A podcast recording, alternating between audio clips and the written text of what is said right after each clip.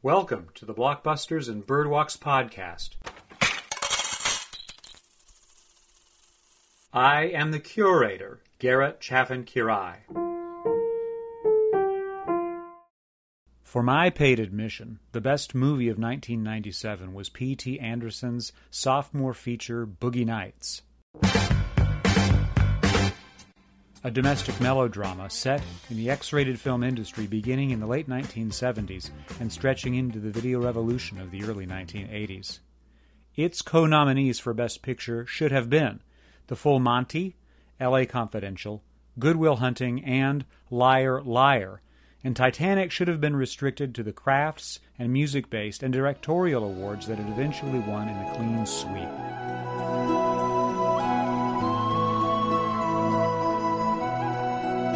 As it was, the Academy of Motion Pictures Arts and Sciences named James Cameron's hugely expensive, long delayed Titanic the Oscar winner and gave up any sense of good judgment by caving to the biggest commercial success in the history of movies through 1997. Don't misunderstand me. It's not that Titanic lacks accomplishment. In fact, its revolutionary quality as a visual, aural, and editing leap forward in the emerging digiscape is, and was, so visionary that its once sui generis presence has become the standard by which current popular culture is presently judged, whether in the form of impossible to build sets and disasters, think anything in the Fast and Furious story world, or the presentation of overbearing pop ballads as substitution for emotionally realistic performances, as in any Disney live action remake. Titanic really is two entertainment forms packed into one high gloss sheen. Its first two hours or so presents a corny and cliche romance, but the final hour is where Cameron offers us a breathtaking clinic in cinematic invention that defies adequate description.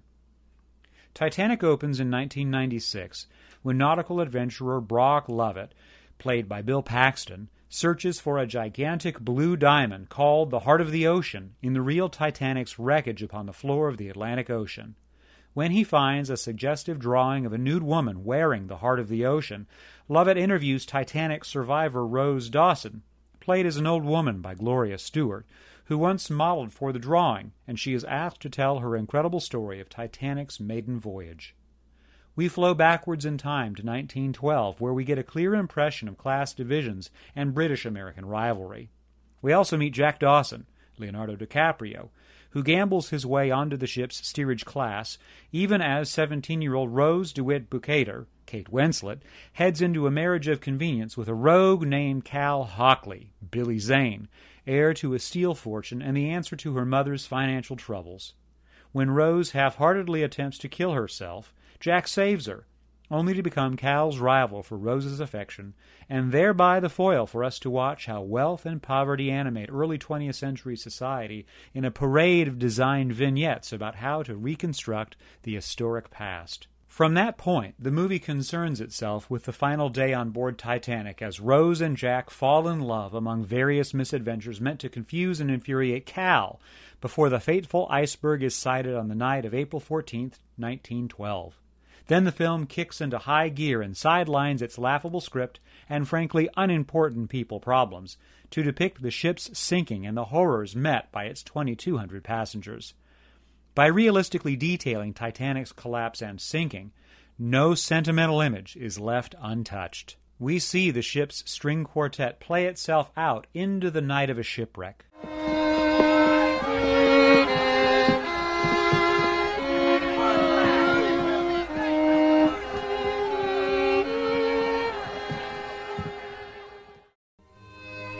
We see an old man and an old woman share a bed, accepting their doom in a quiet embrace. We see a steerage mother who, unable to get on deck, puts her children to sleep in their bunks. And we see the ship itself cracking in half. A smokestack breaking off. And then the whole ship sinking into the ocean, leaving hundreds of life jacketed survivors bobbing in the water with too few lifeboats to pick them up. Naturally, Rose is among these survivors, but not our dear Jack, who sacrifices himself for her sake that she go on living, always and forever remembering their briefest love affair in the middle of one of the greatest maritime disasters in the history of the world. Back in the present day, Brock calls off his efforts to find the heart of the ocean, and 101 year old Rose climbs out to the deck of his ship where she faces the great wide Atlantic once again alone. She reveals possession of the vaunted and long concealed blue diamond, and she casts it off into the deep as Celine Dion sings. Tears flowed, and audiences swooned. It's a shame, really, what a dumb movie Titanic actually is when considering all its technical marvels. Aside from James Cameron's work as writer, co editor, director, and co producer, there's James Horner as composer, Russell Carpenter as cinematographer, a visual effects group led by Thomas L. Fisher and Robert Legato, and the groundbreaking work of a sound recording, mixing, and engineering team led by multiple Oscar winner Gary Rydstrom. The film also features wonderful supporting performers, at least when their work is judged across their varied and long careers, including the likes of Kathy Bates, Frances Fisher, and Bernard Hill. Plus, Leonardo DiCaprio and Kate Winslet have good chemistry, while Billy Zane fills out their menage a trois using the right combination of villainous indifference and a sense of personal superiority due to his class. In other words, he's a real snot. Still, you should keep in mind the film's final budget of $200 million, roughly equivalent to $350 million today. At one point, in mid 1996, when it was clear Titanic was wildly out of control and didn't have enough money to finish, its release date was postponed in a cloud of industry gossip concerning cost overruns and general waste. Cameron's production company, Lightstorm Entertainment, was forced to negotiate a partnership for completion money with 20th Century Fox and Paramount Pictures, nearly becoming the biggest boondoggle in Hollywood history. For a little while, in fact, it was possible that the film would never be finished at least not in a form to please a large audience, leaving many curious cinephiles like me to wonder if there was or was not a fair comparison here to Michael Cimino's ill-fated Heaven's Gate from 1980. That older film is often referenced as a cautionary tale of artistic license run amuck because it was a much anticipated, extremely expensive movie that, when it failed commercially, triggered the bankruptcy of United Artists, a once venerable movie studio. When Titanic blew open the doors of multiplexes across the world, beginning on December 19, 1997, it didn't leave theaters until October 1998, not including three subsequent re releases and its lasting life in multiple home video versions from VHS tape through various streaming content providers. And Titanic was an unusual feature film for any mainstream exhibitor to showcase because it runs over three hours in length thereby shortening the daily prospects for screenings by at least one show.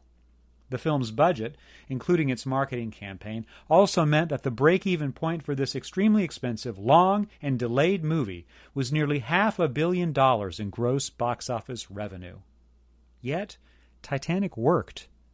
Audiences forgave all its faults to embrace its spectacle Likewise, people found a romantic ideal in Jack and Rose that made icons of DiCaprio and Winslet. I'll never let go. I promise. An interest in Titanic as a natural accident, motion picture, and eventually a Broadway musical made it the leading cultural signifier of 1997, bar none.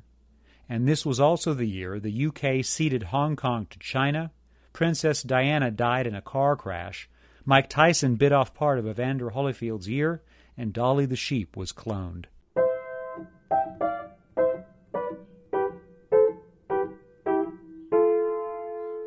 Thank you for listening to the Blockbusters and Birdwalks podcast. My name is Garrett Chaffin Quiray. Boop boopity doo.